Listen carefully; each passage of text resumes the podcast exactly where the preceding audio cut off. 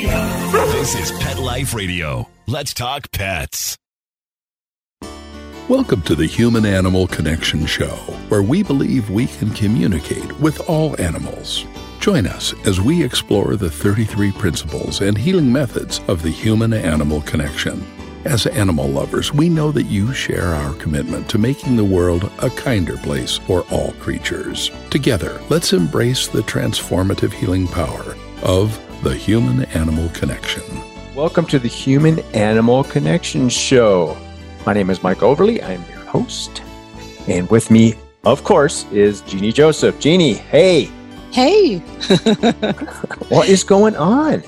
Today we're talking about principle number four of the human animal connection method, and it is called sensational awareness. Sensational awareness. and we really talk about how you can really partner up with your intuition. Oh, you know, uh, probably most people listening to this show are, are people who believe that their intuition is a powerful asset to their personality. And so this kind of, um, this focus is really about using our senses to pay attention to our body sensations, to the gut feelings, to our, you know, what feels right in our skin or what doesn't feel right to us. So it's all about that and how the wisdom of the senses is really a pathway. And that's what we're talking about today. I love it. Yeah. So, so how how then does that help us deepen our connection to our animals?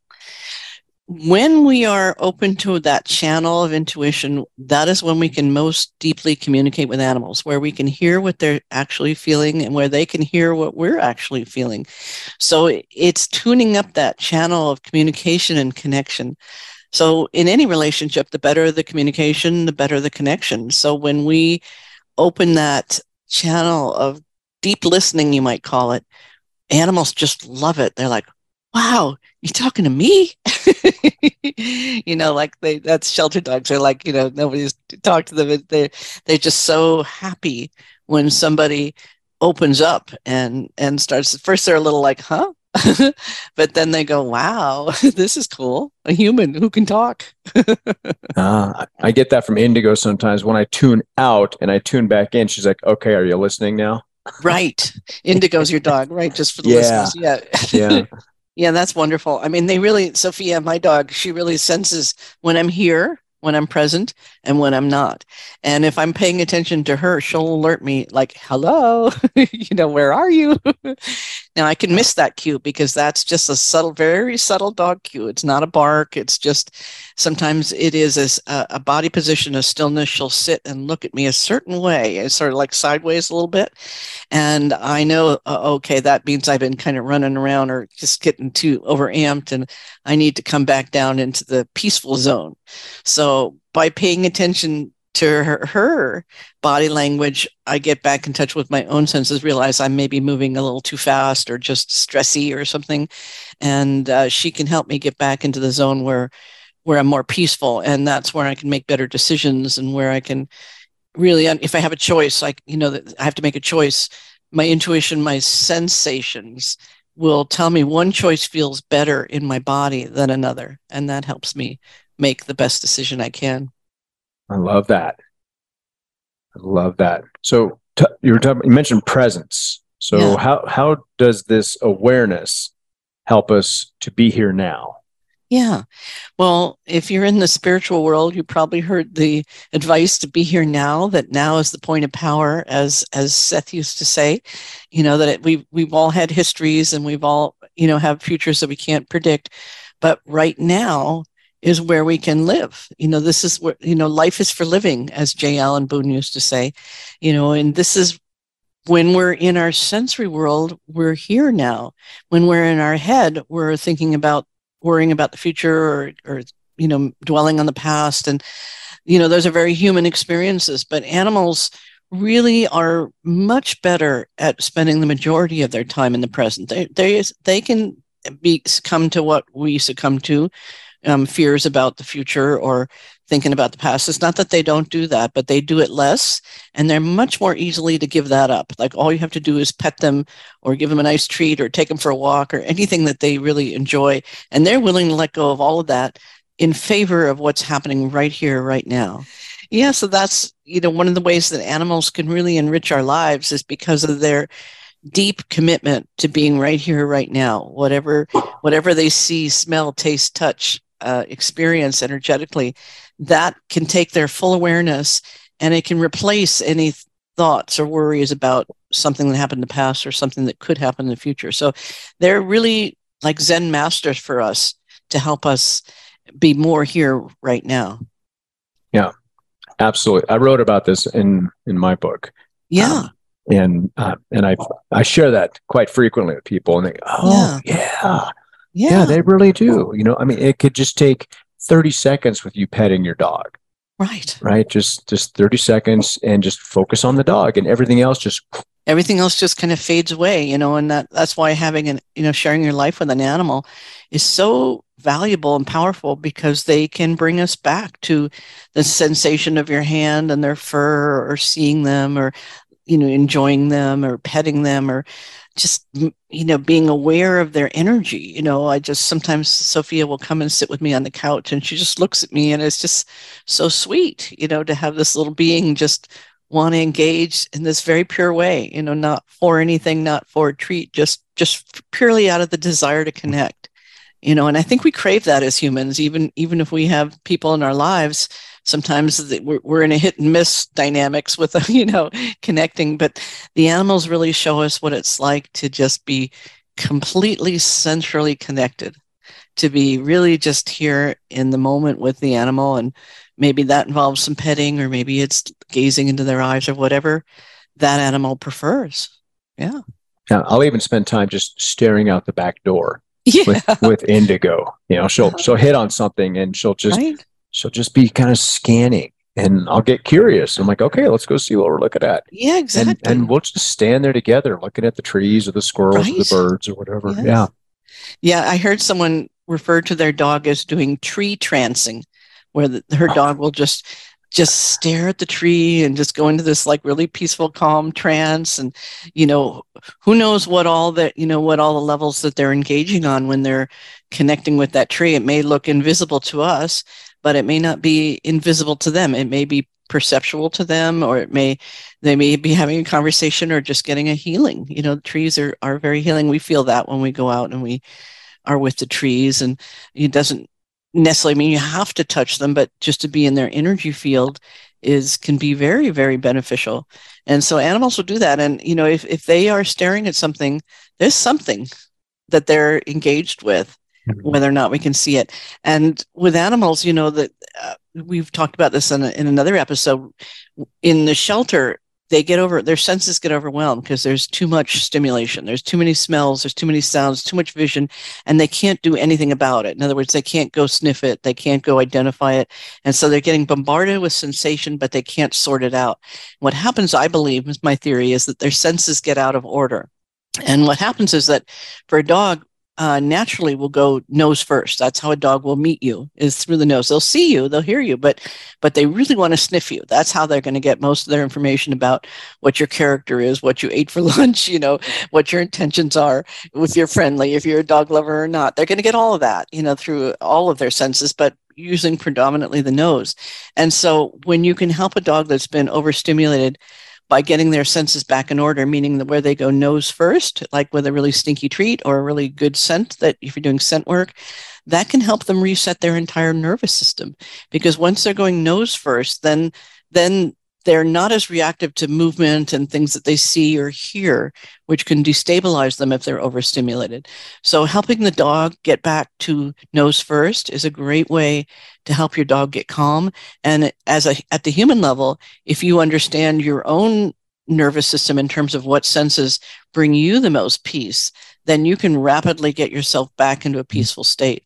So for some people, that's going to be auditory. And so, like, just listening to music that they love is going to really put them in that great state, or the absence of sound, you know, taking away sound if they've been overstimulated auditorily, or people who are very visual, you know, they, if they're understimulated, they need to go to the movies or go to Tefra walk or be, be out in a coffee shop, see more things. But if you're overstimulated visually, you might want to put an eye mask on or close your eyes for a few minutes, and that's going to help your brain reset. So it, it helps for both humans and people who share their lives with animals to understand your animal's sensory preferences and your own. Yeah. yeah, absolutely. And I mean, we have all these different senses. There's things that I think we're not even aware of, right? That that intermingle with our fields as well. Our animals are able to pick up on things that we just don't get. So, um, exactly. um, yeah, I love I love paying attention to the dog, and because she just she gives me so much more, and you know she enriches my energy um, more than I could even imagine. Yeah, yeah. We have this one dog in our therapy program. We have a program called Canines Teach Compassion. We were bringing the therapy dogs in the high school. We have this one dog. He's seven years old, but he acts like a puppy. So he's got a lot of energy, you know. And one of the things that we're beginning to notice at first is it's very easy to just see him as kind of a rambunctious dog or even a untrained dog, which is not quite true, you know, because he actually has has some training. But he, well, one of the things we're beginning to understand in is that he or his person takes him on walks through kind of a, she lives in kind of a rough neighborhood, so he gets to you know experience different people homeless people different things some homeless people he's he loves and he's fine with other homeless people he just has a negative reaction and um, it, at first she was like, oh God, how am I going to do about, you know, this dog having these reactions? And then we began to really observe who he's reacting to and who he isn't. And, and I said, well, this person has a really balanced energy. This looks like a really kind person. This person maybe has some entities or some energetic um, attachments that aren't so friendly, which is not nice for them. It's a rough experience, you know, it may be part of their whole set of circumstances makes them hard for them to live in their own skin and, they, and then hard to live in the world you know. But what we're beginning to realize is this dog that seemed to be a hyperactive dog is is uh, yes he's high energy but also very refined because it's not all homeless people it's not all colors of skin that he's reacting to. He's very specific about some people that he's just going to go crazy and bark and other people it's just like oh hi how are you? You know? So um they do sense energy around us. They they they are very good energy readers if we know how to read their behavior. So I, I, remember I told you about Oscar, my my first therapy dog, and how he was with soldiers, and I, you know we'd be working with hospitalized soldiers, people with PTSD, and he would go around the circle, and he would know exactly who the dog people were, who wanted to engage with him, and who he should just pass right by. And so it's a wonderful thing to pay attention to the sensitivities, the sensational uh, attendingness of animals to people. And from them, we can learn a lot. We can learn a lot about how to perceive the world through our own senses. I love that. I love yeah. that. Well, what, I had a question about um, sensory anticipation. Yeah, this is a really good thing that we help with dogs when we're teaching the focus skill, which is the ability to make eye contact. That's part of our human animal connection therapy dog training program is that we want dogs to be really comfortable, really gazing into your eyes, not just giving you a glance, but to really just melt because it's very powerful healing to just melt into another being's eyes, you know, a being that's very present. And so once they've learned how to focus, where we put the treat right at the top of our nose, right between our eyes, and the minute they look at us, they get the treat. And once they've learned it, then we slow it down and we slow it down and we slow it down. So we're slowing it down, meaning that they are watching the treat come from my nose to their nose slower, slower, slower, slower, slower. They know it's a treat. They know it's going to happen. They've already taught, they learned the skill of focus, was our word for look. Some people use look at me, whatever word you want to use is fine, but we use focus because it also relates to the human side that what you focus on, you get more of. So if you're focusing on joy, you're going to feel more joy. If you're focusing on gratitude, you're going to feel more gratitude. If you're focusing on stress, you're going to get more stress. So we use the word focus because it's part of the human curriculum in our in our classes. So when we're slowing it down, what we're doing is we're actually in training the dog to move more slowly and to be in a state of anticipation, which is the opposite of fear. So when a dog is in a state of anticipating something positive, not anticipating something negative. But when they're anticipating something positive, they're they go out of the fear state immediately and into the oh good good what's going to happen good good good i'm going to get treat i'm going to get treat i'm going to so the anticipation is actually just as rewarding as the treat itself in fact more so so the more that you can extend the cycle of anticipation once the dog knows what you're doing it won't work if you don't if they you know, this is all once they've learned the skill of this you know the, i look at the person i get a treat i look at the person i get a treat. Once they know that then I then I go the next step, which is slowing it down, making them focus on me just a little bit longer. At first, when I'm first training, they're going to get rewarded the second they look at me because you have to pair the treat with the uh, the behavior you want with the treat within one to two seconds, preferably one. Otherwise, the dog doesn't make the connection. But once they've made that connection, then we're going to develop it further by asking the dog to focus a little longer and then to delay the gratification. Same with humans when we we know something really good is coming, that that lovely feeling of anticipation. Oh man, I'm going to go. My favorite restaurant is so much fun. It's even more fun being there. you know what I mean? You know, so anticipation is something. It's a really powerful tool that's very under underused in healing. I love that.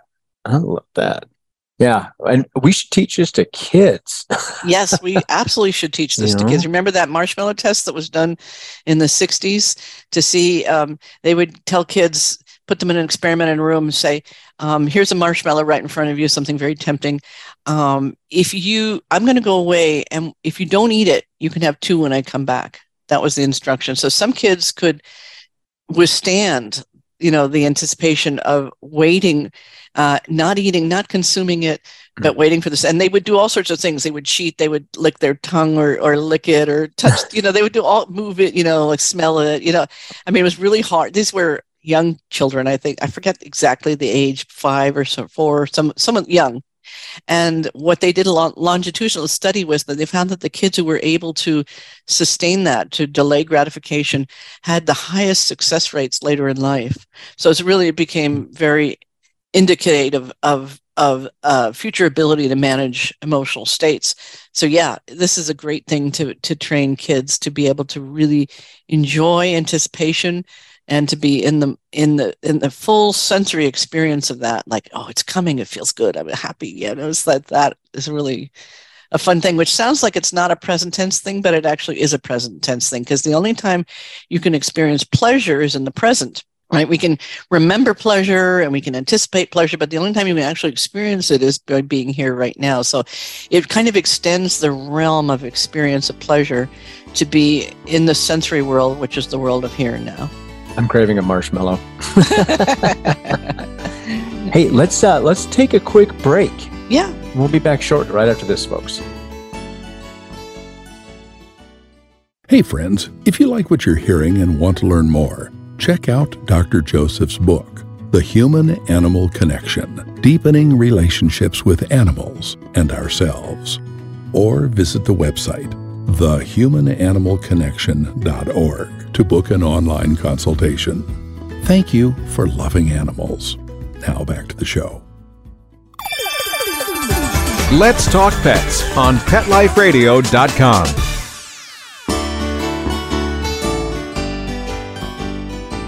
Okay, welcome back to the Human Animal Connection Show. So we were just talking about sensory anticipation, and um, Jeannie was telling us about the study done with the marshmallow and kids, and I was starting to salivate, so we had to take a break. but um, I want to talk about pleasure and sensory awareness, yeah. right? And how what can animals show us or teach us about that? Yeah, so it's it's if you've ever seen a horse roll over in, in the in the dirt, and just relish that, you know, roll and roll and roll and make themselves all dirty. And it usually happens after they've been given a bath by their owner. Let me get the dirt back. but just the pure pleasure of rolling in the dirt. And I remember when I first started volunteering in shelters, this was in Hawaii at the time, and they had just a little tiny, it was a relatively small park in, you know, closed in area with grass. And we'd take these dogs that were in just cement kennels and take them to the grass. And the first thing they would do after they got peaceful, I would do some healing techniques for them, get them peaceful. And then they would just go roll in the grass. And it always made me so happy to just watch this feeling. And it's, I think it's like a chiropractic adjustment. It's like everything for them. You know, they really tune their bodies up to having this little roll. And I, just watching it made me feel good. You know, just seeing their pleasure and knowing that I had a hand in it in the sense that I provided it was fun. It was just so beautiful to see how all of their senses are organized around the same experience. Like often for humans, we're, we're, we have split focus. Like we're talking on the phone, our ears are doing one thing, our hands are doing another, our eyes are doing something else. We're multitasking a lot, you know, and, and our senses are often not working in sync. They're working in separate channels, like, you know what I mean? Um, but when we get them all organized the way animals do, it's a full body experience. It's like a vacation for the senses to bring all of our senses into order, into alignment, into, into cooperation. And that experience is very pleasurable. And for those of, you know, when you're making love, you know, that is where you want to be. You want to be here now, right? You want to be fully in the experience, all of your senses yeah. that present as opposed to, oh, what do I have to do later? you know, what about right. this? Taxes are due. Taxes are due, right, right, right. yeah. So I think, you know, um, one of the ways that it helps us to be aware of animal sensation is to pay attention to them because often they have messages like there are countless stories of before natural disasters of the animals behavior changing completely. The birds stopping singing you know animals running for higher ground just all kinds of dramatic behavioral changes. And in fact uh, china went through a phase where to, they they realized that animals could predict earthquakes and they started teaching people in this remote location to pay attention to the earthquake alerts and the animals were absolutely 100% accurate. So they they went through i don't know if they continue doing that but they went through a cycle of of really saying hey this is our best early warning system. Remote areas or maybe can't get the message to them or whatever. But if they just remember to pay attention to these large animal patterns not just a single bird but you know if all the birds start um, stop singing and moving you know, someplace or that all the animals start stampeding to higher ground. Before tsunamis, you know, in Indonesia, the animals, many of them started to leave. You know, they went for higher ground. So yeah, well, they're tuned in, right? There's they're tuned this in. goes back to the energy and the mm-hmm. fields that are always around us that we we just don't have a sense of most of us, um, and they're they're just constantly tied into that. Absolutely. Absolutely. Yeah. There's a, a little tiny bird would fit in the palm of your hand. Not you, not that you should hold it, but that's just to give you a sense of size. It's called a veery bird, and they have a very specific uh, sort of schedule, seasonal schedule for what they do. You know, mating and and you know, uh, nesting and and then migrating. So they have this very routine, but because of climate change and everything, their schedules have been changing. And the other thing is that that scientists have discovered that their ability to predict hurricane season is impeccable. Like in um, if they know that a hurricane season is coming, I mean we're talking months away, several months away, they will back time their whole procedure of, of mating and nesting and all of this and flying to avoid that. And there were a couple of years where the the National Weather Service was predicting, oh, it's going to be a mild season, but the birds said, no, it's not and they started doing everything early and the birds were right. So they had they had data so to speak sensory data months before our most advanced scientific data could. So this is why it's so important to pay attention to the animals who are deeply tuned into the senses even pertaining to the earth and changes in the earth and in weather and so on yeah i think uh, even in this country um, many years ago, we were more in touch with our environment and nature. Yeah. Um, being able to, you know, just see clouds, but then you could smell the, the moisture. Mm-hmm. Say, oh, oh, yeah, there's rain coming. Oh yeah. Uh, you know, and now we just like, I don't know what that is. Right. so exactly. You know, and, and the weather apps are, are wrong consistently. Yeah. Exactly. Yeah. I mean, I, I remember I used to be in the movie business, and when I was in Hawaii, and we were working with the, you know, our our uh, on a film that took place with a lot of scenes, at surfing scenes, and we had this, you know, Hawaiian man who was just absolutely amazing. And in the movie business, the most expensive thing is to move the crew and the equipment. That's where you lose a lot of money, you lose a lot of time, and we're talking, you know, you could lose fifty thousand dollars by making a wrong call on the weather. So it's it's or not fifty thousand, even more, you know, depending on the size of the crew, but lots of money could be wasted with movement that shouldn't happen. So sometimes in Hawaii, you know, it would rain and, you know, we would need to know, is this a short rain that we should just, you know, stand back and take a 15 minute break and then go right back to it? Or is it going to be a long rain? And, you know, as Caucasian people, we had no clue, right? You know, the weather report, and these are the little rains that aren't in the weather report, you know, in the mountains by the water and everything. And so we would turn to Brian Keolana, he was amazing, and we would say to him, you know, it would start to drizzle, whatever. We turned him and say, "What do you think?" And he would look at the ocean. He would look at the clouds, and he said, "It's going to rain for 11 minutes." and he was absolutely right.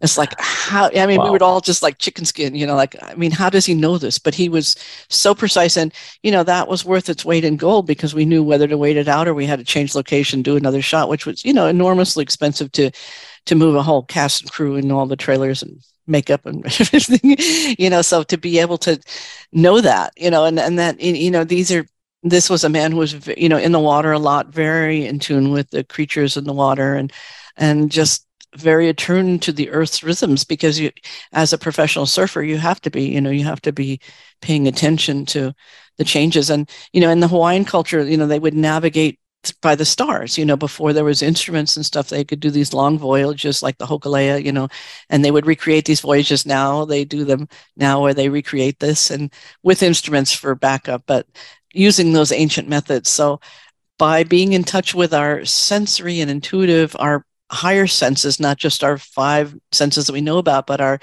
pro, proprioceptive senses, which is our sense of energy field around our body, you know, energy around our body, which is like with animals, like with horses, like you don't want to just go walk up to a horse and you know do, you know immediately disconnect you want to move slowly so the horse can feel your energy merging with his energy or her energy you know that's something that as humans we can benefit by in, uh, uh, remembering our our more refined senses. Yeah. Indigo, she tells me frequently how she's feeling? Energetically. Yeah. And if if my energy is a little tweaked and off, she's like, I'm just gonna move out of this space. Exactly. And you know, and she's so smart and knows how to take care of herself in that way where most of us are like, I feel icky and I don't understand why. Mm-hmm. Yeah. yeah. yeah. Yeah, that's great. I know it's really interesting and and to just pay attention to that. Oh, okay, you know, maybe I'm a little tweaked out right now, and that's why she's going in the other room. you know what I mean? Yeah. Sophia, my dog, you know. So yeah, that that paying attending to what they're attending to can really help us. It can it, it's like a training to get us more in sync with our senses to share your life with a being who's predominantly in their senses. Yeah. Yeah, perfect. That, that actually brings me to my last question. Yeah. It was, what is the connection between your sense of safety and sensory awareness? Really good. Yeah. So I talk in the human animal connection, we talk about something I call the safety tank, which is like kind of like the metaphor of a gas tank. It can be completely full, it can be completely empty, anything in between. So our uh, we I believe that we have a sense of safety. Like we either feel safe or we don't feel safe. But often we're not paying attention to that because it may not be politically correct. You might I'm driving through this neighborhood and it's not I shouldn't be a racist, I shouldn't feel unsafe, but I do. You know, what is going on? You know, what is the issue? So you know, there are so many ways that we short circuit our sense of safety that we actually lose uh, the ability to connect with it, which can come back very quickly once you pay attention to your body. So it's the same way the dog is sensing, oh, this is a nice person. I want to go say hi. You can sense that too about people or events or situations or places. Uh, you can tune in to your sense of safety. Does it feel safe to go to this place? It's not a judgmental that the place is right or wrong. It's just maybe it isn't safe for you. And that safe could be just maybe there's someone there that's really stressed or whatever, and you just don't want to be there right now. So paying attention to your own sense of safety comes through paying attention to your senses in the body. Does it feel good? Do I want to move towards this person or the situation or away from it? And if you look at the animals, they're towards and away. We're going to do a whole show on this towards and away because it is so important that animals because they're in their senses, they have an immediate sense I want to move towards this person or I don't want to move towards this person. I want to move away from this person or situation. And that is such a beautiful thing. And when we're paying attention to our sense of safety, then we can feel once again our safety tank whether it's high or low and it can change you know somebody says something mean to us and our safety sense of safety can just drop.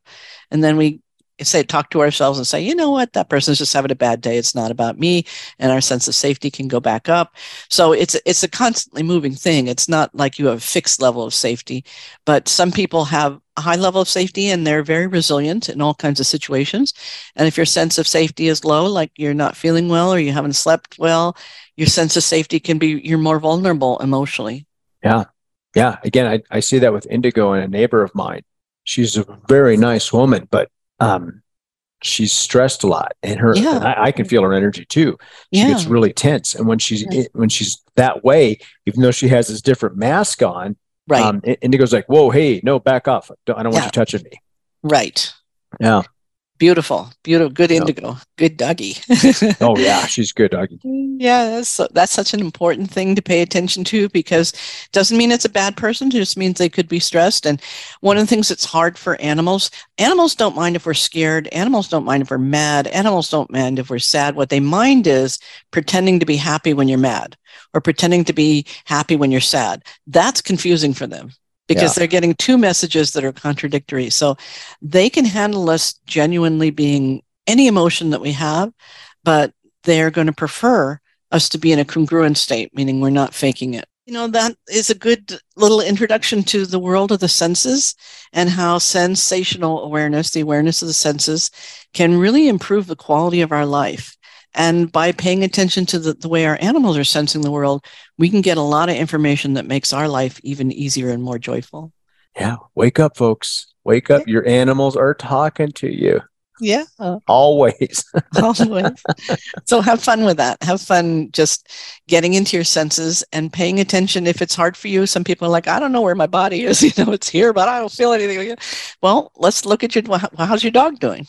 Let's start with just observing is your dog feeling comfortable? Is your dog feeling stressed? Is your dog avoiding you like that neighbor? You know, um, that's how we can jumpstart our own connection to our own senses.